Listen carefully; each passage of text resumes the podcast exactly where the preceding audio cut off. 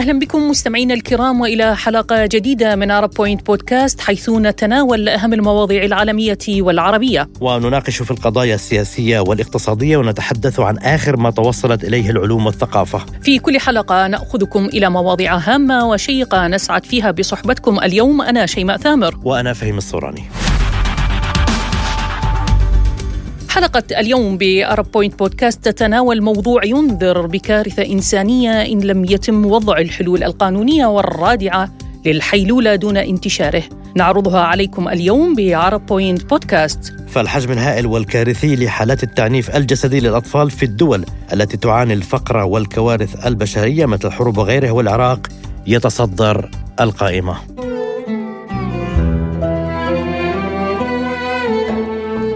الكثيرون يحرمون من نعمة إنجاب الأطفال ولأسباب مختلفة منها ما قد يكون متعلق بالصحة أو يكون متعلقا بالأوضاع المادية. ولكن السبب الحقيقي وراء بعض الحرمان هذا هو أن الله علم بأنك غير مؤهل لحمل هذه المسؤولية. نعم فهيم الجسد عندما يتعرض للتعذيب قد يترك هذا التعذيب آثارا مثل التورم والألم. هذا هو الظاهر من التعذيب الجسدي. أما التعذيب الجسدي ففيه الكثير ووراءه الكثير من تعذيب للروح وألم للروح. ألم لا ينتهي يستمر مدى الحياة. وتأخذ الأمور أبعادا دراماتيكية إضافية عندما يمارس التعذيب الجسدي ضد الأطفال الضعفاء الذين لا حول لهم ولا قوة ولا يعلمون من الحياة سوى اللعب واللهو والبراءة.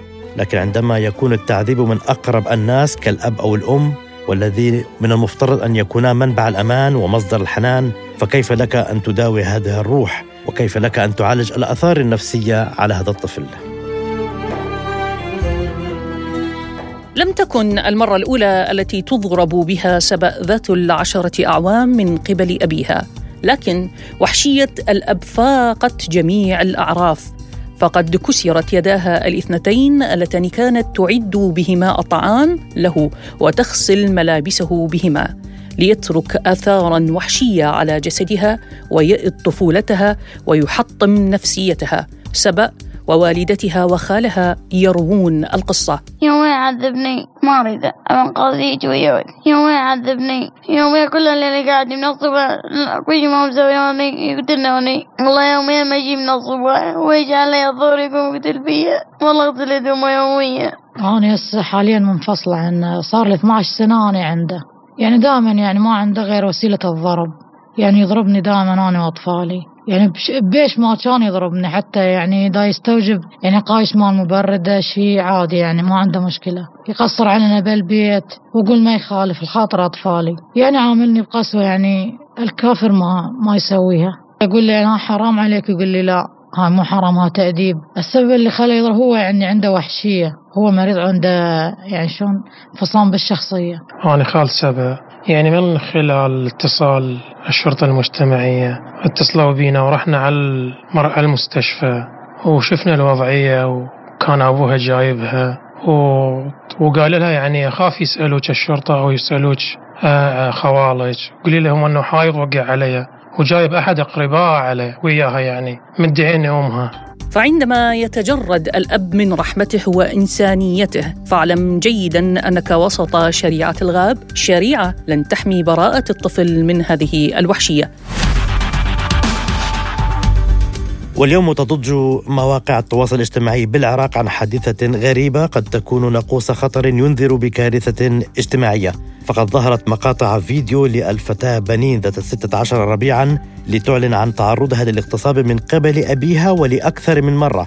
حالة يندى لها الجبين. تحقيقات مستمرة حتى هذه اللحظة في الوقت الذي أخلي سبيل الأب بكفالة مالية بسبب عدم اكتمال التقرير الطبي الذي يثبت ادعاء الفتاة. بنين نفسها تروي هذه القصة.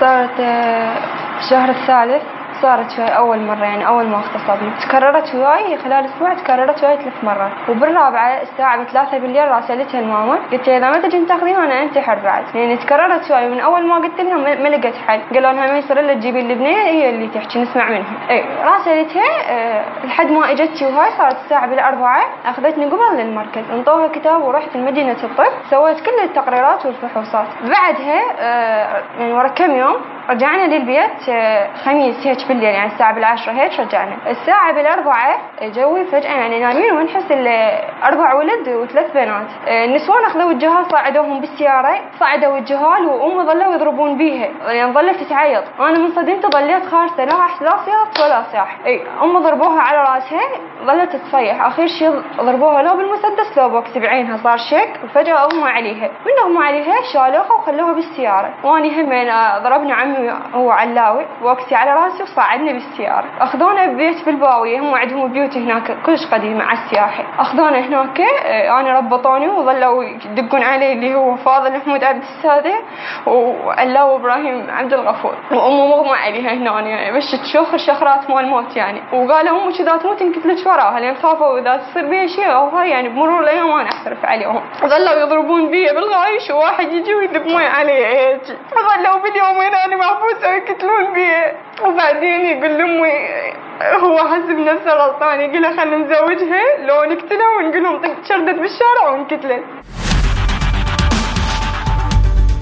ليأتي اليوم تقرير لليونيسيف يتحدث عن أعداد مهولة من حالات التعنيف الجسدي للأطفال، حالات الاغتصاب في الدول التي تعاني من مشاكل اجتماعية كالفقر، الجهل، دول تعرضت للكثير من الحروب والعراق على رأس هذه القائمة. ووفقا لما ورد في التقرير فالعراق واحد من أعلى ثمانية بلدان في العالم من حيث عدد الأطفال الذين يتعرضون للتعذيب الجسدي. ويبين التقرير أن الأطفال الذين ينتمون لأسر تعاني من الفقر يبقون أكثر عرضة للانتهاكات الجسدية وأن الطفل الواحد قد يتعرض ليس فقط إلى التعذيب الجسدي واللفظي بل قد يصل الأمر إلى التعرض للاغتصاب من قبل عصابات بل وأحيانا من قبل أحد الأقارب.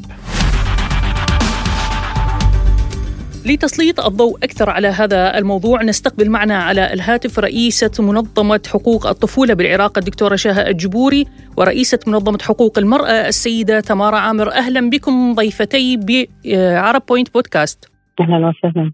أهلا وسهلا. دعيني أبدأ معك دكتورة شاهة. تقرير لليونيسيف قبل أيام يتحدث عن ارتفاع كبير بحالات الانتهاكات الجسدية بالعراق ضد الأطفال. العراق طبعا الأعلى من بين ثمانية دول بالعالم. إلى أي الأسباب توعزين هذه النسبة الكبيرة من التعنيف الجسدي ضد الأطفال بالعراق دكتورة شاهة؟ والله يا ستي إحنا يمكن تكلمنا سابقا انه نوهنا على هيك أمور بموضوع سابق. أيضا كان يخص المرأة والطفل. يعني تدرين حالات البطالة مورد عيش ماكو عندهم الأبهات أو اللي مثلا مفصولين من وظائف أو ما عندهم عقود أو مخلصوا دراسة وقاعد بالبيت. يعني أكيد هذا راح يصير عنده نوع من يعني ردة فعل يعني كبيرة جدا. وين يفرغها؟ يفرغها بأطفاله بأسرته. يعني هو ما يطلع يطلع يتعارك مع الجار أو مع أحد بالشارع. وكثير من الحالات اللي صارت أدت إلى انتحار يعني أول بارحه أنا قرأت يعني على الأخبار آه، ثلاث حالات انتحار واحدة بالبنزين وواحدة بهاي سم الفار وغيرها يعني قاموا يتفننون بالانتحار بس بيخلص من العيش. يعني أكيد هذه ردة فعل عكسية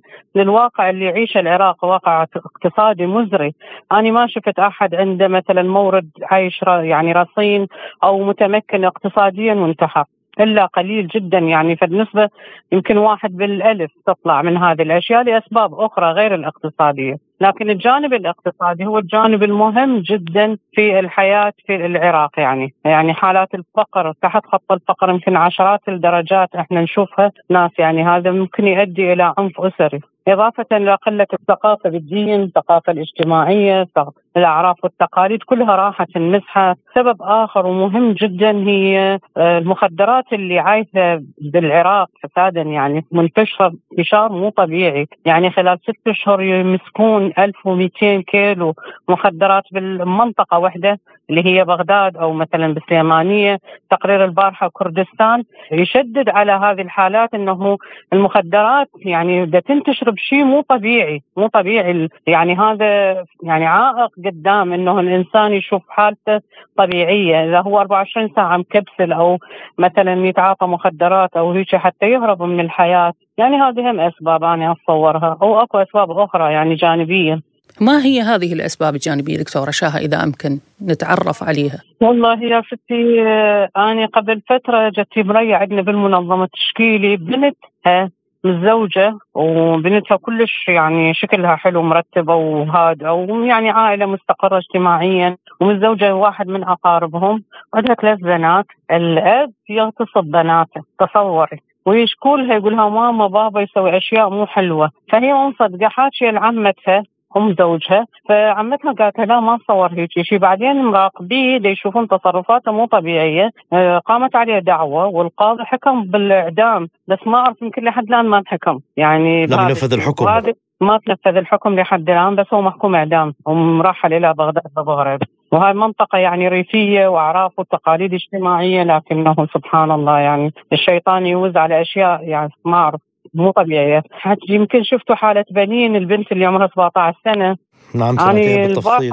إي نأتيها الآن بالتفصيل. إي يعني سبحان الله بالصدفه شفت التحقيق مع والدها إنه كان هيك. فيعني البنية أصلا أمها حارفتها عن الطريق 180 درجة، يعني الأم اللي هي تأخذ الأطفال وتربيهم من بيت البيت والأب يعني ساكت وما يقبل وعنده أدلة. هو كان الباقي يتحدث عن أدلة وبراهين وقايم دعوة، إي فمرات يعني التربيه البيئة الاجتماعية بالأسرة لها يعني دور كبير إنه يكون أكو آه، نوع من التفاهم، نوع من الوئام بالعائلة، الابتعاد عن هذه الأشياء المضرة. أه، لننتقل إلى الأستاذة تمارا والحديث أه، متواصل حول العنف ولكن بالإشارة إلى أن منسوب العنف ضد الفتيات هو أعلى مما هو ضد الصبيان طبعا وفقا ل سواء دراسات محلية داخل العراق أو حتى وفقا دراسة خلصت إليها منظمة اليونيسف أستاذ تمارا الآن مواقع التواصل الاجتماعي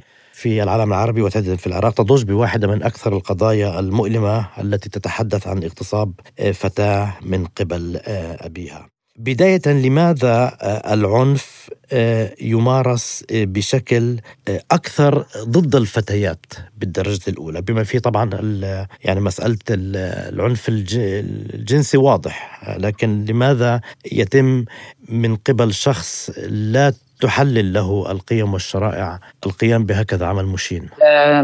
بسبب الدراسة واللي يؤمتها وإندبندنت عربية أيضا ذكرت أنه أكثر من 25% من نساء العراق تزوجن من أعمار جدا مبكرة واللي تبلغ من عشر سنين فإحنا أمام كارثة طبعا نسبة لآخر تقرير من اليو ان أيضا أعداد جدا هائلة 14000 و 200 طفل على الأقل يتعرض للاغتصاب أو الزواج القسري بالعراق. فهي عندنا نسب جدا كبيرة واكيد محتاجين لحلول جذرية وحلول يعني من من الدولة. لمعالجه هذه القضايا. الدولة ومؤسسات مجتمع مدني نتحدث عن بلد شرقي عربي إسلامي محافظ نعم ولكن إحنا دولة مدنية المفروض أنه سن الزواج الرسمي هو 18 سنة بس مع الأسف حاليا بسبب التجهيل وبسبب الحروب واللي مر بها العراق من عدم استقرار وتهجير طبعا عندنا اعداد كبيره من النازحين واللاجئين. هذا كله ادى إلى زيادة عدد النساء اللي يزوجون من أعمار صغيرة حتى يحافظون عليهم أو يتخلصون من همهم أو من أكلهم وشربهم. أحب أذكر همينة أنه إحنا العنف الأسري عندنا جدا متفشي. العنف طبعا يركز على شعور التعلق الطفل بالأم هذا ينفقد عنده بسبب تعنيف الطفل أو تعنيف الأم. فبالتالي يصير عندنا هواية تاثيرات سلبية على حياة الطفل أو حياة الفرد يصير عندنا عنف يولد عنف تصير تجينا أجيال من المجرمين. طيب أستاذة تمارا يعني ربطا مع كلام دكتورة شاهه تحدثت عن الأزمات الاقتصادية والحروب وكذلك التي تلقي بظلالها على المجتمع أيضا بحسب التقرير أيضا تحدث عن تهجير ونزوح وأسباب أخرى برأيكم. هل هي أسباب منطقية لتسمح للأب أو الأم ممارسة العنف لتربية الأبناء وبين قوسين اغتصاب الأبناء؟ لا طبعا أكيد ماكو شيء آه، يبرر العنف وماكو شيء يبرر آه، أذية الطفل. آه، بس الفقر ممكن سبب كبير والجهل ممكن سبب أكبر. إحنا حاليا بالعراق أكثر من للأسف أكثر من 50% من الشعب العراقي أصبح أمي. هاي مشكلة طبعا تأثر على الأجيال القادمة أنهم من يربون أطفالهم يربوهم على الجهل لأنه إحنا عندنا الأطفال النساء الأطفال آه، يتزوجون فينجبون أطفال فالأطفال يربون أطفال. حبيت بس أذكر إنه إحنا بهذا الشهر سوينا آه، استطلاع رأي عن التحرش آه، بالعراق وشارك أكثر من 1900 عينة بهذا الاستطلاع. آه، سألنا أول شيء بأي عمر أول مرة تعرضت للتحرش. 59% آه، فارزة أربعة آه، كان من 6 سنين إلى 13 سنة. تعرضوا للتحرش وطبعا همنا سألنا كم مرة تعرضت أسفة ما هو جنس المتحرش فكان 69% فارزة خمسة رجل 22 22% متحرش من الأقارب. فإحنا عندنا مصيبة حاليا هي مصيبة اغتصاب المحارم والتحرش بالمحارم. آه، بالنسبة للزميلة آه، دكتورة شاش كانت ذكرت عن آخر قضية انتشرت بالمجتمع العراقي آه، عن الطالبة بنين أو البنت بنين. نحن كمنظمة استلمنا الحالة وأيضا منظمة حرية المرأة في العراق استلمت الحالة. كل كل من عندنا آه، أخذ جانب لمساعدة هاي الأسرة اللي تتكون من خمس أشخاص أربع أطفال وأم. نعم هناك كثير من الملابسات الملابسات آه، بس هذا لا يعني إنه إحنا نكذب الضحية أو نهمش الضحية. قبل ما تصدر آه، التحاليل آه، والتقارير المعنية بهذا الموضوع. وإحنا في تواصل يومي مع العائلة تم تأمين العائلة بسبب هاي الفيديوهات اللي طلعت اللي هو كان الأهل الأب يهددون. كانت الفتاة مهددة بالقتل هي وأمها. بالضبط بالضبط. والشرطة المجتمعية أنقذوهم وحاليا طلعوا مع الأسف باحد القنوات سووا لهم تقارير كلام غير صحيح. أكثرية الناس صدقوا به بسبب إنه هو أب. مع الأسف أه، هو بهذا الفيديو وكان يسقط ببنته وبتصرفات بنته مع إنه البنيه مراهقة وماكو شيء سقطها. يعني موضوع الاغتصاب أو التحرش الجنسي أو العنف الأسري هذا ما ماكو شيء يبرر. هاي العمل يعني إن كانت البنت غير منضبطة بأخلاقياتها أو مراهقة وما تعرف تتصرف فهذا ما ينطي سبب ما ينطي أي حق لأب إنه يغتصبها أو يتعدى عليها أو يضربها أو يهين كرامتها. بالنسبة للعنف النفسي إحنا عندنا بالعراق موجود وبكثرة من تنمر من تهميش من إهانة كرامة الطفل أو أو البنات. وهذا الشيء ما نقدر ما, يقدرون يثبتوه ولا يقدرون يسوون عليه حتى أي شيء قانوني. وبالنسبة أيضا للقوانين الأربعة خصت التحرش بالقانون العراقي موجودة نعم ولكن لا يتم العمل بها ولا يتم لا يتم التفعيل تفعيلها.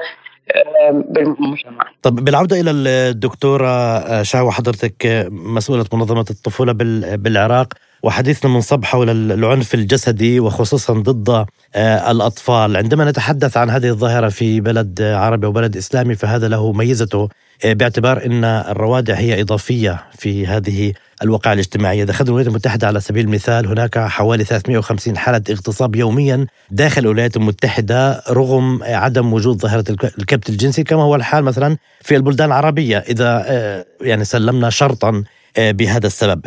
لكن آه، في المقابل ألا تعتقدين بأن التعامل مع هذه الظاهرة له مسببات أخرى يمكن تتعلق بوسائل الإعلام؟ الآن الإعلام مفتوح وربما المحفزات على القيام بهكذا أمور أيضا قد تكون متوفرة. في المقابل هناك يعني غياب لعامل الخوف والرعب من آه، العقوبة. نعم نعم. فبالتالي نعم. المثل يقول من أمن العقاب أساء الأدب.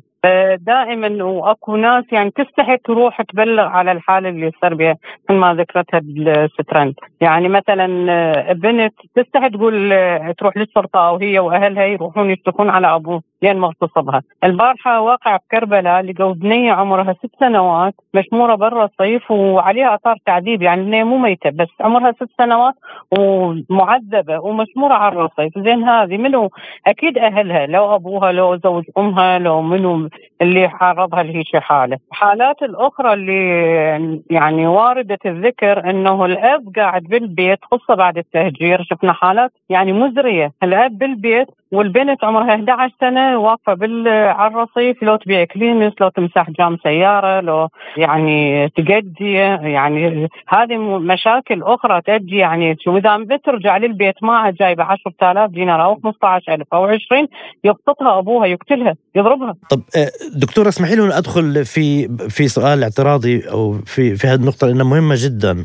أنت تمثلين حضرتك منظمة يعني تعمل على رعاية أو متابعة شؤون الأطفال ومسائل تعرضهم إلى العنف ما, ما الذي يمكن أن نقوله حول التعاون مع المؤسسات الأخرى داخل الدولة؟ هل يمكن لهذه المنظمة أن تقوم بعملها بمعزل وبعيدا عن تدخل أو مساهمة الدولة سواء في الميزانية أو بالتعاون مع مختلف الأجهزة؟ نعم.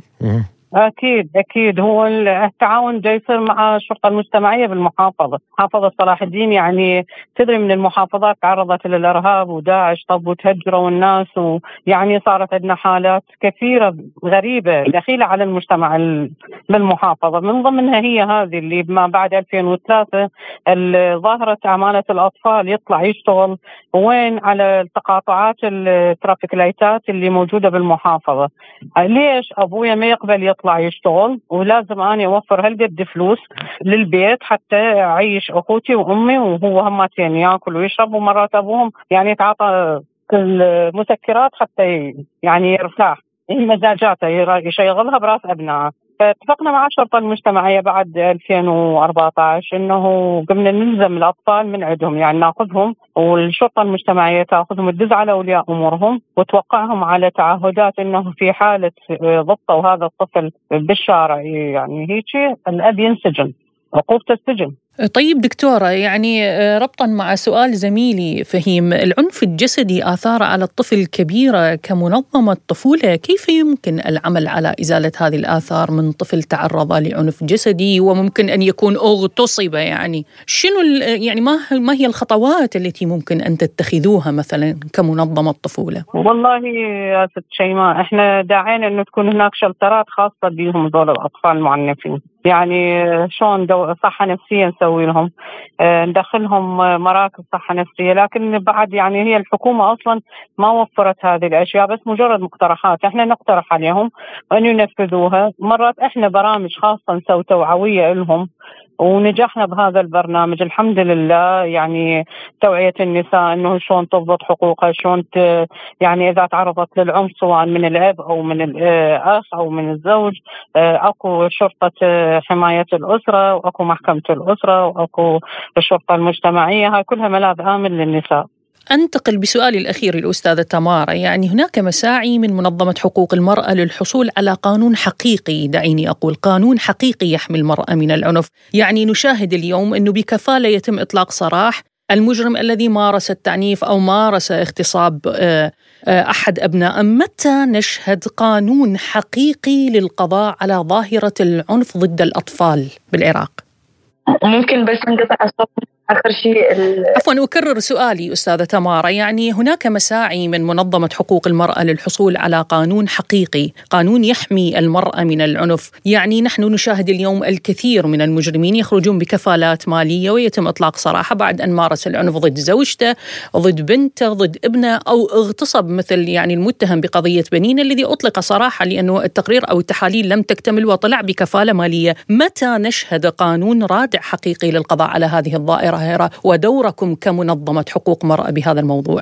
دكتورة شيماء تعرفين إحنا صار سنين نسوي وقفات وننادي ونوعي بهذا الموضوع ونسوي حملات إلكترونية وندعم أي أحد يعمل في سبيل تفعيل قانون العنف الأسري. لأنه هو فعلا يعني قانون جدا مهم لتعديل أسس الأسرة العراقية واللي نقل المجتمع العراقي للأحسن هو إحنا لازم نتخلص من العنف. وتربية ثقافة تربية تربية بالضرب الموجودة عندنا من سنين ولم يتم التطور تطوير هذا المجتمع أو تطوير الوسائل للتربية. فهو هذا ما نعمل عليه تقريبا إحنا على منصاتنا صار لنا عشر سنين هو تمكين النساء الأمهات في في طرق التربية الحديثة في إنه شلون توعي أطفالها آه، في حماية أجسامهم طبعا لأنه التوعية الجنسية للطفل جدا مهمة لحمايته من الاغتصاب. آه، جدير بالذكر إنه إحنا العراق همنا يتصدر المراكز الأولى في في التحرش بالأطفال أو بالرجال. آه، فهاي مشاكل مجتمعية إحنا موجودة عندنا لا يتم تسليط الضوء عليها من الحكومة. محتاجين مؤسسات كبيرة لطرح طرح هاي المواضيع وعلاجها آه، حتى يكون أكو فد بيئة ملائمة وسليمة لتربية الأطفال. بالتالي تقل الجريمة بالعراق وتقل آه، كل اللي نشوفه من خروقات بالمجتمع هي جاية يعني شيء متعلق بشيء أعتبره. فإحنا محتاجين قوانين تدعم آه، الأسرة العراقية يكون بها عدالة اجتماعية بحيث إنه الجميع يشعرون بالأمان وعدم المظلومية آه، خصوصا الأطفال. نعم أشكرك جزيل الشكر آه، على هذه المداخلة. الأستاذة تمارا عامر رئيسة منظمة حقوق المرأة في العراق وكذلك الدكتورة شاهة الجبوري رئيسة منظمة الطفولة في العراق. كنتن ضيفتين كريمتين معنا بعرب بوينت بودكاست. شكرا لكم جزيلا ضيوفنا الكرام. شكرا. إلى هنا نكون وصلنا إلى ختام حلقة اليوم من عرب بوينت بودكاست كنا معكم في هذه الحلقة محدثتكم شيماء ثامر. وفهيم الصوراني. نرجو منكم ترك التعليقات ولا تنسوا وضع علامة الإعجاب. لا نقول وداعا بل إلى لقاء قريب.